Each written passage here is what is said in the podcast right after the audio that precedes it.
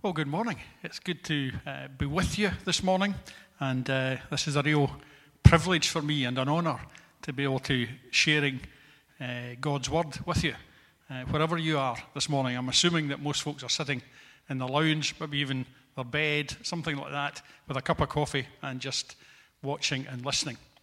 Our topic for this morning is embrace the promise of His presence. We're going through a series just now uh, at New Life Church here about embracing the promises of God, and this one is embracing the promise of His presence. Uh, you know, my greatest fear uh, when I was appointed to be a pastor 22 years ago uh, to a church was that uh, people would leave the church when they heard me preaching, or people just wouldn't bother coming back the next week. And one day I would turn up and there would be nobody at church. Well, today that fear has been realized. Uh, I'm preaching and the church is empty. I'm consoling myself with the fact that there might be uh, a few of you who are watching and listening to this this morning. In fact, I'm imagining that there are 3,000 people tuning in to this today. Thank you for being one of those people. Uh, by the way, by God's grace, the church that I pastored didn't go into decline and didn't empty either and I'm so glad about that. I'm going to read this morning uh, some verses, first of all, from Romans chapter 8, and uh, some of you will be very familiar with these words. So let me read them to you just now from the New Living Translation Romans 8, verses 38 and 39. And Paul the Apostle, he says, I am convinced that nothing can ever separate us from God's love, neither death nor life, neither angels nor demons neither our fears for today nor our worries about tomorrow, not even the powers of hell can separate us from God's love. No power in the sky above or in the earth below. Indeed, nothing in all creation will ever be able to separate us from the love of God that is revealed in Christ Jesus our Lord. I wonder what your greatest fear is right now. I want to tell you that whatever that fear is, God has not left you. You know, I read this story in a book recently written by a good friend of mine. And this is what he writes there. Please just sit back, relax, get that cup of coffee ready to listen to this. What I believe is a very powerful story, a very real story, a true story. He says pretty much every Nigerian woman knows how to dance. It's a wonderful experience to watch them throw themselves into worship. Rebecca, however, could neither dance nor sing at least not anymore. Her grief was so deep and so painful that she simply could not find her way out. You see, Rebecca had witnessed atrocities that nobody should ever have to witness. She lives in a remote village in northeastern Nigeria where Christians are in a small minority. Her village, like many others, was attacked by a group of Fulani herdsmen, radical Islamists. She saw the rebels murder her husband in cold blood along with many more in the village. Then a few months later, they returned to the village to wreak some more havoc. This time they murdered her son. They left her not only widowed, and being a widow in the village culture left her stigmatized and excluded from much of village life. Two years on, Rebecca's pastor heard about a trauma centre funded by Open Doors. He encouraged her to go along, hidden away from prying eyes, this pioneering work has been helping those worst affected by these brutal massacres. It was headed by a godly woman named Tiram, a trained therapist, and a team of skilled workers. They worked patiently alongside women like Rebecca on a journey towards healing. It was Tiram who shared Rebecca's story. When I first saw her, Tiram remembers, you could barely see her. She was wrapped in a gown made of toweling. It was like she was hiding away. And so Rebecca attended the trauma centre to work through the unspeakable horror of all she had seen and experienced. The women met together in small groups. They tried to express their emotions through art therapy, through studying the Bible, worshipping together in a place of safety. For days, Rebecca seemed to attend the meetings only as a passive observer. As other women told their stories and shed their tears, she just sat there. Her expressionless face and dead eyes said everything. However, no one tried to haul her out of her shell or force her to join in. As fellow sufferers, they understood the depth of her pain and lostness. Rebecca was frozen in her sorrow. And slowly, as the days passed, things began to change. The breakthrough came during an art therapy class, remembers Tiram. We told them to draw a picture that represented their struggles. In small groups, they worked away. Rebecca drew a picture of a coffin and a crying face. It was unbelievably sad. The women all came together to show and talk about what they had painted and drawn. After two days in complete silence, Rebecca started to talk about her painting. Then we told the women to take their paintings and place them at the foot of a cross we had erected. Rebecca laid her painting there. Later, she said, The moment I laid my picture at the cross, a lightness of heart came over me. I rediscovered my peace. Slowly, she came back to life. Her lips started moving silently to the words of the worship songs. Her pain had been acknowledged and validated by the staff and the other women. Placing her picture at the foot of the empty cross caused her to think in a very real way that Jesus, a man of sorrows who is acquainted with our grief, had also validated her suffering and loss. Then, with her head nodding in empathy to the stories of others and the Bible readings, everyone could see her self isolation begin to melt. Her voice, only a whisper to begin with, started to sing the worship songs as she sat outside in the cool of the evening. Something else happened. Her foot started tapping along to the music. Finally, the following morning, Rebecca took the plunge. She stood up and started dancing. It was a beautiful moment. Rebecca had returned to life. She discovered again the joy of her salvation. The grieving widow, frozen with sadness, had learned how to dance again. The writer of the book says this For those of us who find ourselves going into emotional and spiritual hibernation, God is present. He's the one who wants to reveal to us again the joy of our salvation. He's the one who can gently lift us out of hibernation and teach us to dance again. With God's help, we have a choice in these dark times a choice to yield to fear or a choice to carry the fragrance of Jesus into the world. Paul the Apostle writes, We become the unmistakable aroma of the victory of the Anointed One to God, a perfume of life to those who are saved. With God's help, we have a choice in these dark times a choice to yield to fear, or a choice to carry the fragrance of Jesus into the world. A number of years ago, I attended Bible college. Some call it Bible seminary, others Bible cemetery, whatever you want to call it. I remember one of the classes where one of our lecturers said to us, You know, there are times when, as ministers, as pastors, as leaders, we'll be going to visit people in hospital. We'll be going to visit people who are in end stages of life. We'll be going to visit people in intensive care. And actually, there's nothing to say at times. But what you're doing is you're taking the presence of Jesus with you into those situations. That's never left me after all these years.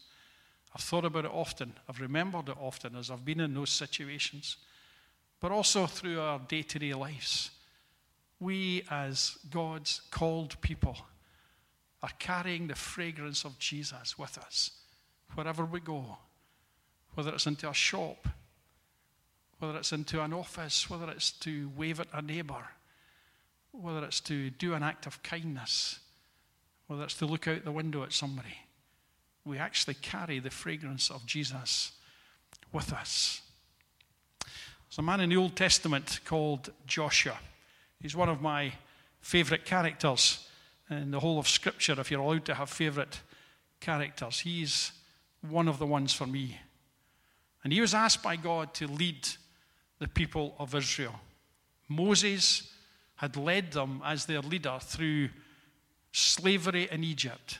He'd brought them out of that, and he'd led them through the Red Sea on dry land.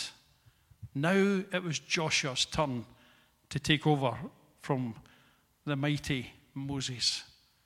I wonder how he felt. Anxious, fearful, terrified, uncertain what lay ahead? Probably all of the above, to be honest. But God speaks right into Joshua's situation and says this to him. And I want to read the verses from Joshua chapter 1, verses 6 to 9. Be strong and courageous, God says to Joshua, because you will lead these people to inherit the land I swore to their forefathers to give them. Be strong and very courageous. Be careful to obey all the law my servant Moses gave you. Do not turn from it to the right or the left, that you may be successful wherever you go. Do not let this book of the law depart from your mouth. Meditate on it day and night, so that you may be careful to do everything written in it. Then you will be prosperous and successful. Listen to these words Have I not commanded you, God says? Be strong and courageous. Do not be terrified. Do not be discouraged. For the Lord your God will be with you wherever you go. In my preparation for this sermon, I had a very strong sense from the Lord that these words were for somebody watching this today. Don't be afraid. Don't be discouraged. Why? Because the Lord your God is with you. If that's where the verse ends and the promise stops, it would be good but it doesn't stop there. God says to Joshua and to you and me today, I will be with you wherever you go. That means He's with you right now. That means He'll be with you after this service is over, and tomorrow, and the next day, and all of this week. Wherever you are, God has promised to be with you. You know, there was another man in the Old Testament I enjoy reading, and uh, sometimes I've preached about his life story. A man called Joshua. Joshua was before, eh, sorry, Joseph, and Joseph was before Joshua's day. Joseph, as you probably remember, was the, the youngest brother in the family when we pick up his story. His brothers hated Joseph, uh, mainly because he was their fa- father's favorite son. And the brothers plotted to kill Joseph and throw him into a pit one day and were going to pretend to their father that he'd been killed by a wild animal. Then they noticed a group of traders coming along the road who were heading to the land of Egypt.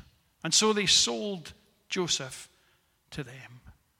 Story goes on to say that Joseph was sold unto Potiphar, a man who was the captain of the king of Egypt's guard, but he suffered some pretty horrific experiences. However, we discover that Joseph does some really impressive stuff while in Pharaoh's household. So much so that Joseph is promoted to the second in command of the country. You see, like Joshua, God was with Joseph wherever he went. In Genesis 39, verse 2, it says, The Lord was with Joseph, so he succeeded in everything he did, and he served in the home of his Egyptian master. God was with Joseph wherever he went. And the final part of the story is that Joseph eventually meets up with brothers, his brothers. And although they didn't know who he was by then, he wanted to share the journey with them. And instead of getting revenge on his brothers, Joseph says to them, You intended to harm me, but God intended it for good to accomplish what is now being done the saving of many lives one of the more recent times when I preached a sermon on Joseph's life, I wanted to highlight those two words, and that was the theme of the sermon that day. But God. And the week following on from the service, somebody created a plaque for me and gave it to me with a string on it. And it simply says this But God. And Sheena and I have got this hanging in our kitchen. We're in the kitchen a lot. And every time we're in that kitchen, we can look at that plaque. Or we can think about it as we're in other parts of the house or wherever we happen to be. Such a stark reminder that no matter our circumstances, and sometimes they're pretty bad, we can always remember, but God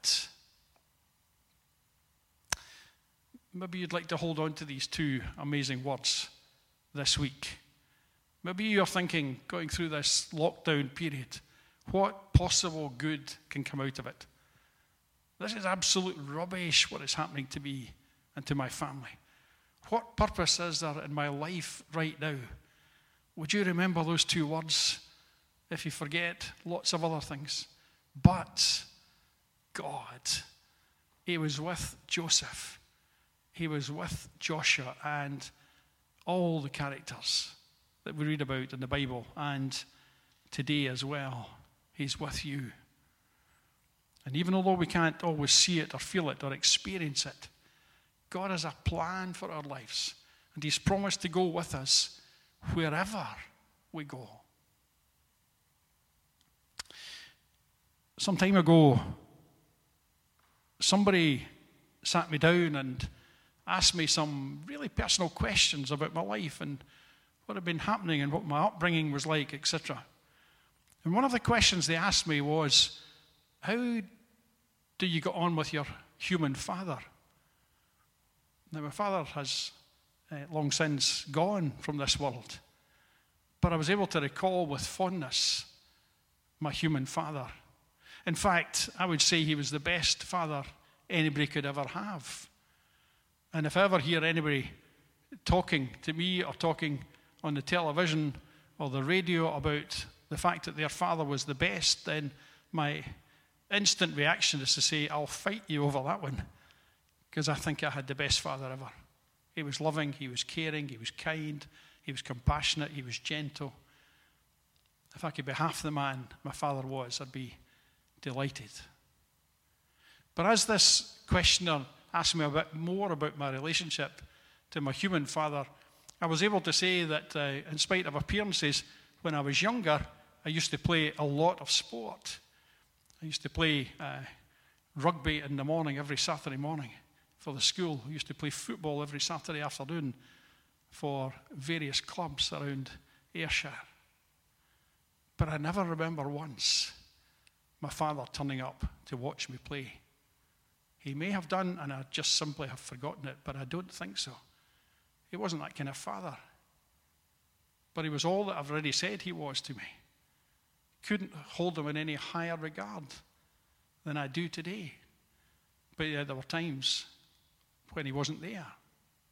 And the questioner said to me, So, does any of what you've told me about your relationship with your human father resonate with your relationship to your heavenly father? And I had to admit, as a, as a mature Christian, I had to admit, admit to this questioner that yes, there are times in my life when, you know, I look at my Heavenly Father and I worship Him, worship Him for who He is. He's the best. There is no one greater than my Heavenly Father. There's no one kinder. There's no one more compassionate. There's no one more loving than my Heavenly Father. And yet, I had to admit that there are times in my life when I don't see Him, when I don't feel Him, when I don't think He's there with me and he's an absent father. That absolutely flies in the face of what we're reading today. And I want to say to you if you resonate with anything I've said there, then please believe me. No, please believe what the scripture says. It's the word of God. When he says he'll be with us wherever we go, even although we don't necessarily feel Him or experience Him. Jesus told his disciples just before he left them to go back to heaven in Matthew 28, verses 19 and 20. He said, Go and make disciples of all nations, baptizing them in the name of the Father and of the Son and of the Holy Spirit, and teaching them to obey everything I have commanded you. And surely I am with you always, even to the very end of the age. Jesus promised to be with his disciples, and that includes you if you are a follower of Jesus, that he'll be with us to the very end of time. None of us knows when the end of the world will happen. And if anyone tells you they do know, then please don't believe them. The Bible tells us that only God the Father knows when it will happen. What we are promised is that God's presence will be with us, will never leave us ever. You know what? Jesus made that promise, and he never breaks a promise. If you're feeling a little anxious or fearful or afraid, remember what God said to Joshua I will be with you wherever you go. If you're wondering what lies ahead and why you're going through what you are going through, remember Joseph. Remember, but God. If you're wondering if God will ever turn his back on you or forget about you, Jesus tells us, I am with you always, even to the end of the age. I want to do two things right now as we bring this time to a conclusion this morning. I want to read those words from Romans chapter 8 to us again as an affirmation of what we've been sharing, but hopefully as an affirmation into your life and a reminder and encouragement of who God is and who we are in relation to Him. And then I want us to pray together. And I would like to pray over you, wherever you're sitting, wherever you're standing, wherever you are this morning. So let me read these words of the Apostle Paul in Romans chapter 8. He said, and please embrace this. Please embrace these words for your own life. He said, I am convinced that nothing can ever separate us from God's love. Neither death nor life, neither angels nor demons, neither our fears for today nor our worries about tomorrow not even the powers of hell can separate us from God's love. No power in the sky above or in the earth below. Indeed, nothing in all creation will ever be able to separate us from the love of God that is revealed in Christ Jesus, our Lord. Hold on to it for today and for this week. Let me pray for you just now. I don't know what your habit is in praying, but I love it when somebody is praying for me as an individual or for ourselves as a couple or for a congregation, for me just to have an attitude of receiving. And so, in receiving, I want to just put my hands out as if I'm receiving a gift from God. And so, maybe you want to just put your hands out just now in front of you, just where you are as I pray over you and ask for God's blessing to be on you. Let's pray together. Heavenly Father, thank you that you are our Father. Thank you you're a Father who loves to give good gifts to his children. Thank you, Father, you haven't come to condemn us. In fact, you've come to encourage us and to help us on our journey. And to do that, you've promised never to leave us or forsake us. You've promised never to walk away from us or hide from us, even although at times we might feel that's the case. But that's not who you are, Father. Thank you that nothing, not even COVID 19, not even the loss of family or friends, not even lockdown can separate us from the love of God which is in Christ Jesus. Thank you, Father, that for some of us watching today, we've been on this road a long time and we've experienced the highs and the lows. And we love you dearly and we want to serve you more. And we want to worship you in a deeper way than we've ever done before. Would you help us to do that today and every day? For some of us, we are on a journey of discovery. We don't know you, Jesus. We've heard about you, but we don't know you. Thank you that the Bible tells us that we can get to know you. We can come into a living relationship with you, a friendship with you. And it's only because of what you've done for us, Jesus, by dying on the cross and taking our sins onto that cross, onto your body, and offering us new life and a life that will never end, a life to be with you. You're offering us forgiveness for our past, whatever our past is. Nothing can separate us. And so, for some of us today, we're saying, Yes, Jesus, I want to begin that relationship with you, and I want to have new life. And as Jesus said, life in all its fullness. So we come to you today with very thankful hearts for who you are and for what you're doing and for what you're saying and for what you've yet to do in and through our lives as we give ourselves to you. We bless you for the promise of your presence today and every day. Help us never to forget it as we offer you our worship in the beautiful name of Jesus. Amen.